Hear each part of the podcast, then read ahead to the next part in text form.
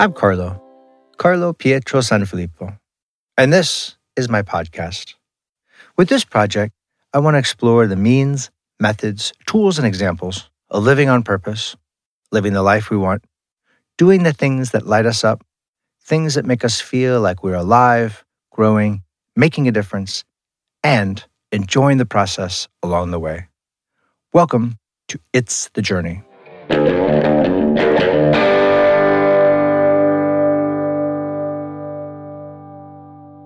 Okay, everybody, welcome back to It's the Journey. So, if you're if I actually manage to get the video going on this, you'll notice some different equipment than I normally have.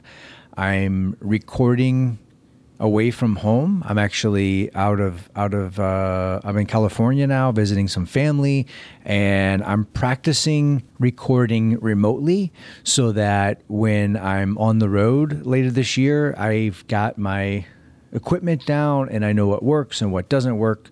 And I'm actually dual recording the the uh, the sound right now with a remote with a with a handheld recording device slash microphone called a, this Yellowtec device, as well as the audio for my uh, my computer, and we'll see which one I like better.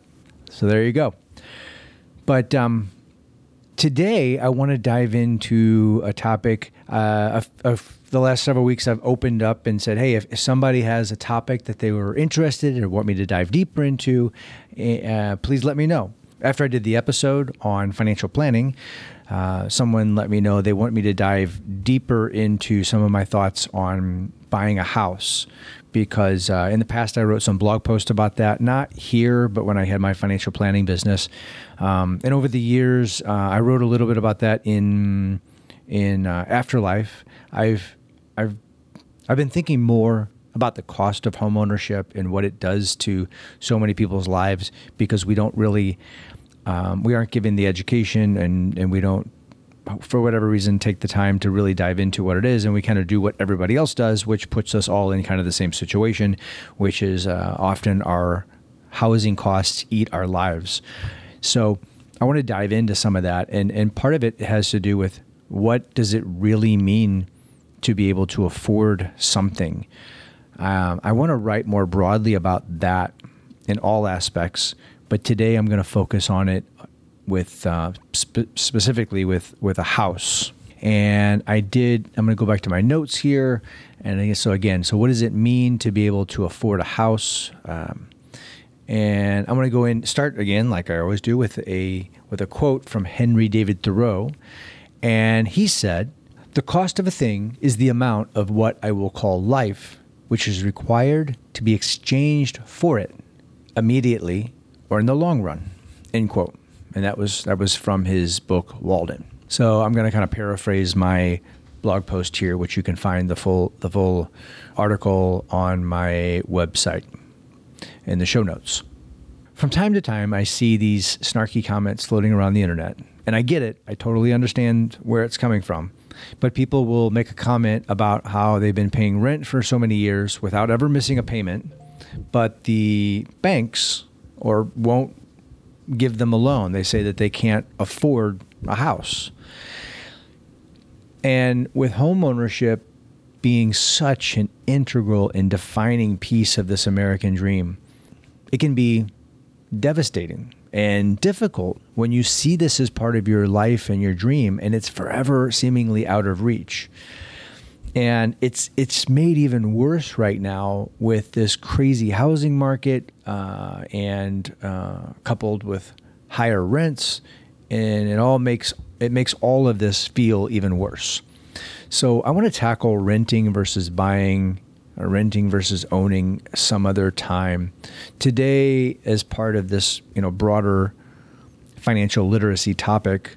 I want to I want to jump into what it really means to afford something, and today specifically to afford a home, to afford a house. Uh, and again, before I start any of that, I want to remind you all that I am not your financial advisor. I'm not giving specific advice. I'm just, these are broad observations from my personal experience as a homeowner and former financial planner for the previous 27 years of my life. All right, with that out of the way, let's jump in. So, first of all, while I'm not defending banks, I'm not a banker, never have. Well, I worked at a bank, but I wasn't a banker. um, for a short time, I worked at a bank, but I was never a banker. Not that there's anything wrong with that. Banks want to lend money uh, to as many people as possible who can pay them back with interest because lend lenders, I'm sorry, borrowers are customers, and that's how they make money. But um, with that, the reality is a huge number of people who did qualify. I'm put that in, I'm putting that in air quotes for people that can't see. To buy a house, really can't afford as much house as they're buying. So so first of all, like when you qualify for a loan, they're just looking at three three big things. Again, I'm not a bank bank underwriter, but this is what I was taught and confirmed it with a, a quick search. Um, the big things they're looking at is your is your is your credit score to see what kind of risk you might be based on your past payment history. Um, they look at your loan to value ratio, so how much you're putting down when you buy the house, and then uh, the other thing is your debt to income ratio. How much debt do you have and owe other people relative to your income, plus you know the debt that, that you're trying to apply for. And for housing, what I was taught you know when I was studying to be a financial planner is that roughly you know your housing expense should be about 30% of your income as a, as a place to start or a rule of thumb. And the problem with that is I I've seen, you know, personally when I used that to buy my first houses and then when I saw people doing that over and over again, there's several several problems with that or where areas where people can run into problems. And one of the big ones is uh, real time depreciation is almost never ever accurately budgeted for. So if you, if, for example, if, if you buy a rental house, the government acknowledges that it's depreciating. It's slow, you know, entropy is coming along and making everything, you know, break down over time. And for a rental home, they give you a 27 and a half year depreciation schedule. So they're basically saying it's losing, it's falling at a 3.63% rate. Not not losing value, but it's like the it's it, entropy is reducing. They allow you to depreciate the asset by 3.63% for tax purposes so that you can set aside some of that money to start replacing all the things that it's going to need in the future. And so let's just look at averages. So a quick quick Google search says that the average home price right now is over $400,000 and it's up 100,000 from just 2020. So I know that's really high and depending on where you live, that might be really low, and you're like, I wish I could find a house for four hundred thousand, or you'd be like, there's no, you know, that, that I could buy a house for two hundred thousand and be just fine. So you can scale all my numbers up or down based on this as just as a starting point or as an example. But with this four hundred thousand dollar example, the depreciation would be fourteen thousand over fourteen thousand per year. So if it's a brand new home, of course you don't need a you don't need to replace the roof next year or the plumbing or the wiring, but and the tile floors and all the things that are slowly going to break down over the years. But those things eventually come to catch you, which is the next point is if you're buying an older home, which I, I, imagine the vast majority of houses that are bought and sold each year are older homes, you're usually buying decades of deferred maintenance because of exactly the, the point with the new home. Like people buy a house, they live there for however many years, and there's really nothing that they have to do. But after a certain point, things start breaking down. All the appliances, every single thing in that home has some kind of a shelf life. Uh, whether it's just from normal wear and tear or sometimes insects or water damage or who knows what, you know. So the if you are buying an older home, it can have you know this years of deferred maintenance, uh, like like a roof or whatever, like I talked about, and even more expensive or problematic things like maybe it was built in a time when they put asbestos shingles or siding on there. Maybe it has lead pipes. Maybe it has lead paint. Maybe it's got old and dangerous wiring that you need to replace. Uh, I wrote a lot about this in um, my my own old house adventures in afterlife, waking up from my American dream. If you want to look at some more of my thoughts on on that. But so so after you buy the house, you know you're, you're paying for your your your mortgage. So on top of budgeting for all those things, there's all the things you're going to want to do to the house. Just decorating and landscaping and furnishing it. Um, and speaking of furnishing it, you then have to fill the house with all your stuff, you know, where there's your knickknacks and decorations and artwork and all that kind of stuff. And that's all money. And it's all stuff that's usually, again, has a shelf life. If you buy your, your, cou- your couches and artwork in towels, whether they wear out or you just get sick of looking at them, or enough time goes by that they look dated and you just don't like them anymore. They've fallen out of style, and then pretty soon you're buying a new picture for that one wall and new drapes because well they do work but they're looking a little you know ratty or whatever it might be and we keep serial remodeling and replacing things over the years often to pay for especially a lot of the bigger projects the the have to do's the, the the cracked foundation and the the roof and then the want to do's like well maybe we'll put a pool or a hot tub in or whatever you know fix up this little patio because 4th of July is coming up or whatever it might be. A lot of times people keep serial um, refinancing their homes. So sometimes people can live in a house for years and years and years or even decades and they still have a 30 year mortgage. And sometimes the mortgage is bigger than it was when they started because not only are they refinancing to maybe lower their interest rate, but they might also be pulling out some equity to pay for some of these big projects. So it's like, well, I'll just, they start using the equity in their home if they're lucky enough to have it appreciate to then finance more expenses for the home. And it's more things that are going to appreciate need to be maintained and, and kept up and replaced eventually. Oh, and on top of this, you still have to pay for homeowners insurance, real estate taxes, and utilities. And then often, young people that are buying a house are couples that are buying it with the intention of starting a family. And after the baby or babies arrive, the expenses go up even more.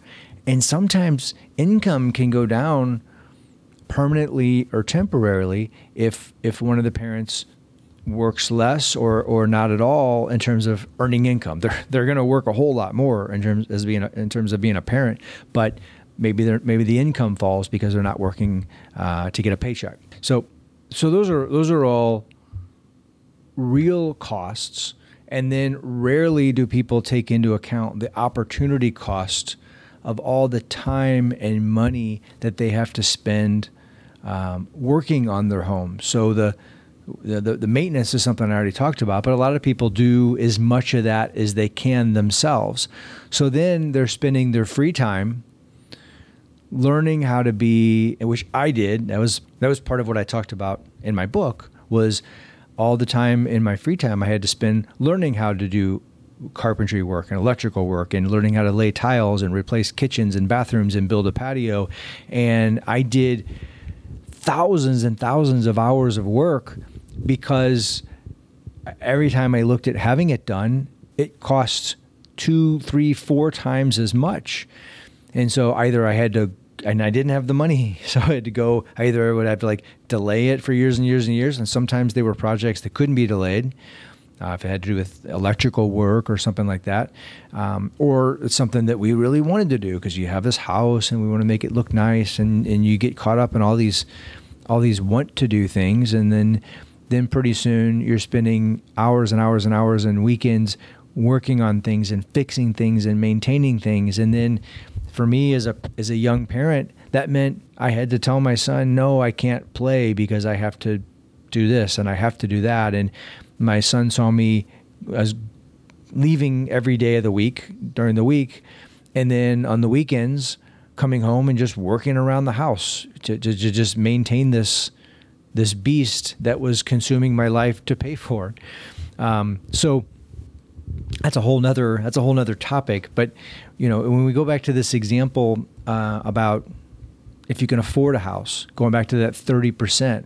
So with just the the example I gave you with with if you actually budgeted for depreciation and paid for just the mortgage and the the, the mortgage um, expense, that's already uh, you already have to have in this example for this four hundred thousand dollar house, you already have to have uh, over a hundred thousand dollar income to keep to keep your expense for just those things in the 30% range. If you factor in the actual cost of of uh, all the deferred maintenance you're going to have to pay for, of all the things you're going to have to have to buy to to keep your house functioning and furnished and and then keep it the way you like, it's easily going to be more than 30%. And then if you're a young couple and you're wanting to start a family, you got to like what's our, will our income change? And the, the assumption is like, well, often people, like, well, it'll just just keep going up. Well, it doesn't. It doesn't always do that, or it doesn't maybe go up fast enough to keep up with inflation. You know, now is the first time in decades where we've actually had to think about inflation. Uh, most people, you know. M- younger than my age or younger really never had to inflation really wasn't a thing even when i started uh, working 27 years ago. It was barely noticeable. And, you know, this 9% that we had this year is absurd. That means your income has to keep rising at least that fast just to pay for that. And so going back to what Thoreau said, you know, what is the real cost of that homeownership? How much of your life are you sacrificing for the house? You know, and if you could truly pay for all those maintenance and repairs and budget items, uh, is that is that helping you achieve whatever your bigger goals are in life? You know, if you want to be financially free, is having that home and paying for all those things helping you towards that other goal? I think going back to uh, some of the things I talked about in in my thoughts on financial planning episode, knowing your dreams and then having a, have them clearly defined and then building a specific action plan to map out what you're trying to do is an absolutely key step into really knowing how much of a house you can afford related to the entirety of what it is you're trying to do. There's one thing of like, well, I earned this, and you could spend that but how does that fit into your big picture? And that is never done. It's I'm not picking on anyone, but like bankers don't do that, and and real estate agents don't do that, and insurance agents don't do that. And, and the only one that, that does that is someone that provides a specific service in financial planning. Now, some insurance agents do aspects of financial planning. So, finding a financial professional that does this kind of work or a coach or something like that. And again, that's not me. I'm not selling this. I don't offer this. I'm done. But reach out and, and you know go into the CFP website and find someone. Read some books, do your own research and and figure, you know, help work on this and figure it out. In addition, you know, to the renting and buying thing I want to talk about at some point uh, there's other ways you can reduce your cost. Uh, one of them is just simply having having a smaller home. Uh, I did I did a quick uh, Google search, and it, I think back in in the early '70s, the average home size in America was like around 1,400 square feet, and by uh, I think last year, a few years ago, the average rose to 2,600 square feet. So, and with with in the 70s there were five people on average in a household and in the current number it was like two point something. So we have this idea of the house we have to have so much more space. And so then that adds all all your costs are bigger. So one thing might be just simply living in a smaller home it, it maybe maybe I, see so many people in my own neighborhood have, that have bought duplexes and knocked down walls and turned them into a single family home which go in the opposite direction. So maybe you have a duplex, or maybe you figure out a way to buy a duplex or a fourplex, and, and then you can rent out the other ones. That might be something you have to work towards uh, if that fits into whatever it is you're trying to do. Uh, maybe you rent out an extra room. Maybe you do Airbnb. Maybe what are you doing that works for you? And how did you figure out how that fits into your life and your goals and your dreams? So if you want to share any of that, you can sh- send me a note, send me an email. I won't share your uh, I don't I don't want your financial information, but just like big picture ideas of what you're doing. Um, if it's something you want to share uh, anonymous, anonymously, I can I can post some of those ideas on another episode. But um, until then, I'm not trying to make anyone feel bad about where they are. Uh, a lot of times, you you you make the best decision you can when you're getting started, and then if you keep earning more, then your house will become more and more affordable if you keep the rest of your lifestyle and expenses under control. And that would be that would really be the best thing is because like you start off and you buy what you want and need, and then if you can keep from this serial remodeling and serial upgrading, that will save you a lot uh, as you go along.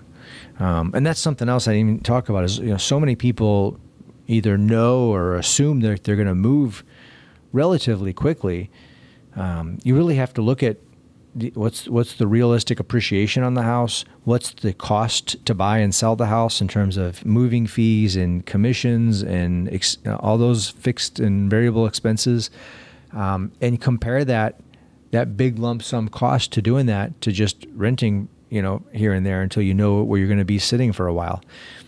So those are some thoughts. Um, I hope that was helpful. I just wanted to dive into that a little bit more um, as, as part of talking about how you can live your dreams and this this finance is a piece of it. Uh, my old business was called Integral Wealth, and I want to really keep diving into some aspects of that where the idea is your wealth is more than just your money. It's your it's your health and your happiness and, and pursuing your dreams and the things that provide meaning and value to your life. But there's a practical aspect to all that of of your finances. And I think I can talk about that in broad terms where I'm not giving financial advice. I'm never going to give investment advice here. That's not what I do, but it's more just broad financial planning concepts that I think would be helpful for people to think about and then dive in deeper with a professional.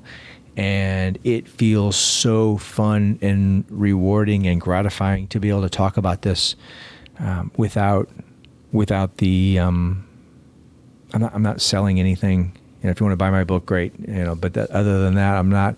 I'm not trying to be your coach. I'm not trying to be your advisor.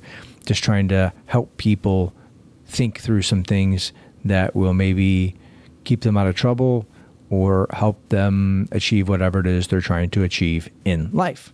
So that's what I got. I hope that was helpful. If you like what I'm doing, please let me know. Please let me know if there's something else you want me to dive into more deeply. And I hope you have an amazing day and you're working towards your dreams and that you enjoy your journey. Thank you so much.